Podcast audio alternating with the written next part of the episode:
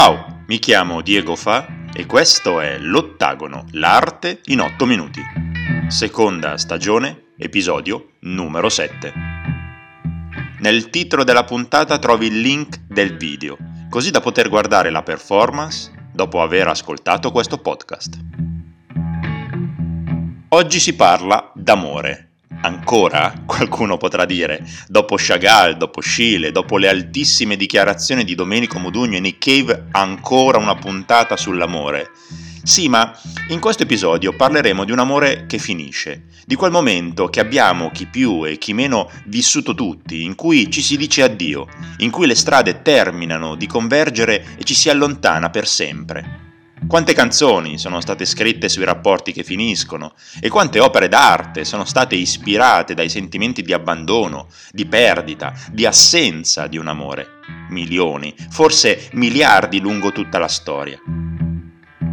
C'è un'artista molto importante, attiva dagli anni 70, che dell'addio a un grandissimo amore ne ha tratto un'opera d'arte straordinaria.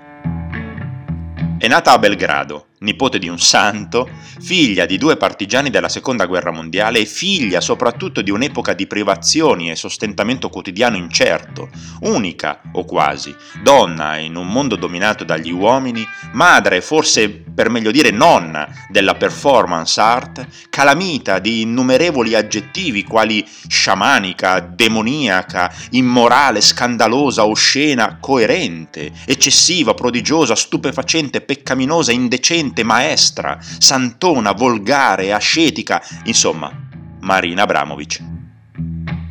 E poi c'è un cantautore che ha scritto alcune delle pagine più ispirate della musica italiana, che cantando Ora le tue labbra puoi spedirle a un indirizzo nuovo e la mia faccia sovrapporla a quella di chissà chi altro è riuscito, con la poesia che scorre copiosa tra le sue vene, a evocare al meglio la fine di un rapporto. Questo monumento vivente al cantautorato si chiama Francesco De Gregori e la canzone è Rimmel, prima traccia del disco omonimo uscito nel 1975, album capolavoro assoluto da ascoltare e riascoltare. Ci sono molti modi per dirsi addio e quasi sempre sono accompagnati da rancori, da frasi spezzate a metà, da orgogli che si scontrano come meteoriti, da rabbie più o meno espresse. Talvolta anche le urla e le brutte parole fanno da cornice a questi momenti di transizione che portano dentro di sé un grande dolore. Ma per chi come Marina Abramovic ha fatto della sua vita un'opera d'arte, anche questo momento intimo, infinitamente personale e tormentato è diventato il pretesto per realizzare una delle performance più dolorose e appassionate della storia. Ma facciamo un passo indietro. Marina, quando incontrò l'amore della sua vita, era una giovane performer che stava iniziando a farsi notare da critici e galleristi e a imporre al pubblico questa nuova sintesi tra arte e vita e quando la tua arte coincide perfettamente con la tua vita e viceversa, allora è molto facile innamorarsi di un tuo simile, cioè di un altro artista. Il suo nome era Ulay, un bravissimo e bellissimo artista e performer tedesco, scomparso purtroppo qualche mese fa. In poco tempo i due si innamorarono e iniziarono un sodalizio artistico che durerà poco più di un decennio. La loro unione era totale, simbiotica, al limite dell'ossessione. Lavoro e vita, arte performativa e intimità personale erano indissolubilmente legati. In dodici anni esplorarono i limiti del corpo, delle relazioni umane, il significato profondo e simbolico dello stare insieme. Il duo The Others, così si facevano chiamare, mise in scena alcune delle performance più memorabili, come Imponderabilia del 1977, in cui a Bologna i due amanti si posizionarono completamente nudi ai lati di una stretta porta che consentiva l'ingresso alla galleria. Il pubblico era così obbligato a decidere con estremo imbarazzo se rivolgersi verso il nudo maschile o verso quello femminile. Oppure Rest Energy del 1980, in cui al MoMA di New York Marina teneva in mano un arco e Ulai di fronte a lei tirava la corda sulla quale era posizionata una freccia puntata dritta al cuore dell'amata. Tutto doveva rimanere immobile, fermo, in un gioco di contrappesi e bilanciamenti precari.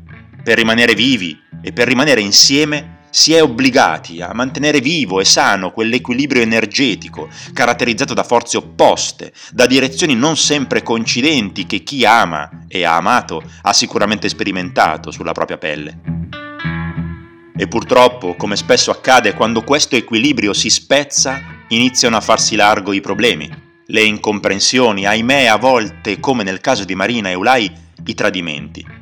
E senza entrare nel gossip, si è già scritto tanto, forse troppo, a riguardo, i due scelsero di lasciarsi.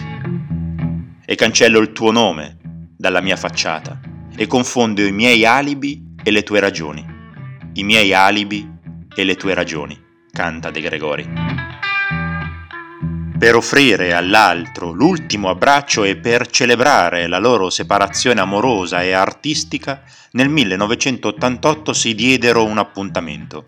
E questo incontro finale non poteva che essere la loro ultima performance, l'ultimo atto di uno spettacolo meraviglioso consumato sul palcoscenico della vita e dell'arte. I due decisero di percorrere la muraglia cinese partendo dai due versanti opposti. Marina partì dall'estremo oriente, vicino al Mar Giallo, mentre Ulai da occidente, dal deserto dei Gobi. E dopo aver camminato per 90 giorni e percorso più di 2500 chilometri, i due si incontrarono a metà strada, si abbracciarono Marina trasformò il suo sguardo duro e rancoroso in un pianto liberatorio e struggente, si accarezzarono a lungo le mani e si dissero addio per sempre. Questa incredibile performance si intitola The Lovers per i 22 anni seguenti ognuno seguì il proprio cammino personale. Marina, dopo un periodo di crisi esistenziale, riniziò a lavorare in maniera autonoma, diventando velocemente un'artista conosciuta in tutto il mondo. Ulai ebbe meno fortuna da un punto di vista artistico e dovette combattere per molti anni con diverse dipendenze. Ma nel 2010 le loro strade si ricongiunsero per pochi minuti. L'occasione fu la performance di Abramovic, The Artist is Present, in cui per tre mesi al MoMA di New York, otto ore al giorno, l'artista rimase seduta a contemplare e a farsi contemplare dal numerosissimo pubblico che, uno alla volta, per un tempo da decidere autonomamente, si posizionava davanti a lei a condividere il silenzio, a far parlare solo gli occhi. E fu magico, davvero magico, il momento in cui Ulai si presentò inaspettatamente di fronte a Marina. Lei aveva gli occhi chiusi e aprendoli si trovò di fronte il suo vecchio e grande amore. Nel video che fu realizzato per l'occasione, lo trovi anche su YouTube, vi è un momento preciso, un istante infinitesimale in cui i suoi occhi sembrano aprirsi e brillare per la prima volta dopo tanti anni. I due si guardarono intensamente, si tennero le mani per pochi istanti e non dissero nulla, e non perché la performance non lo consentiva, ma perché semplicemente non ce n'era bisogno.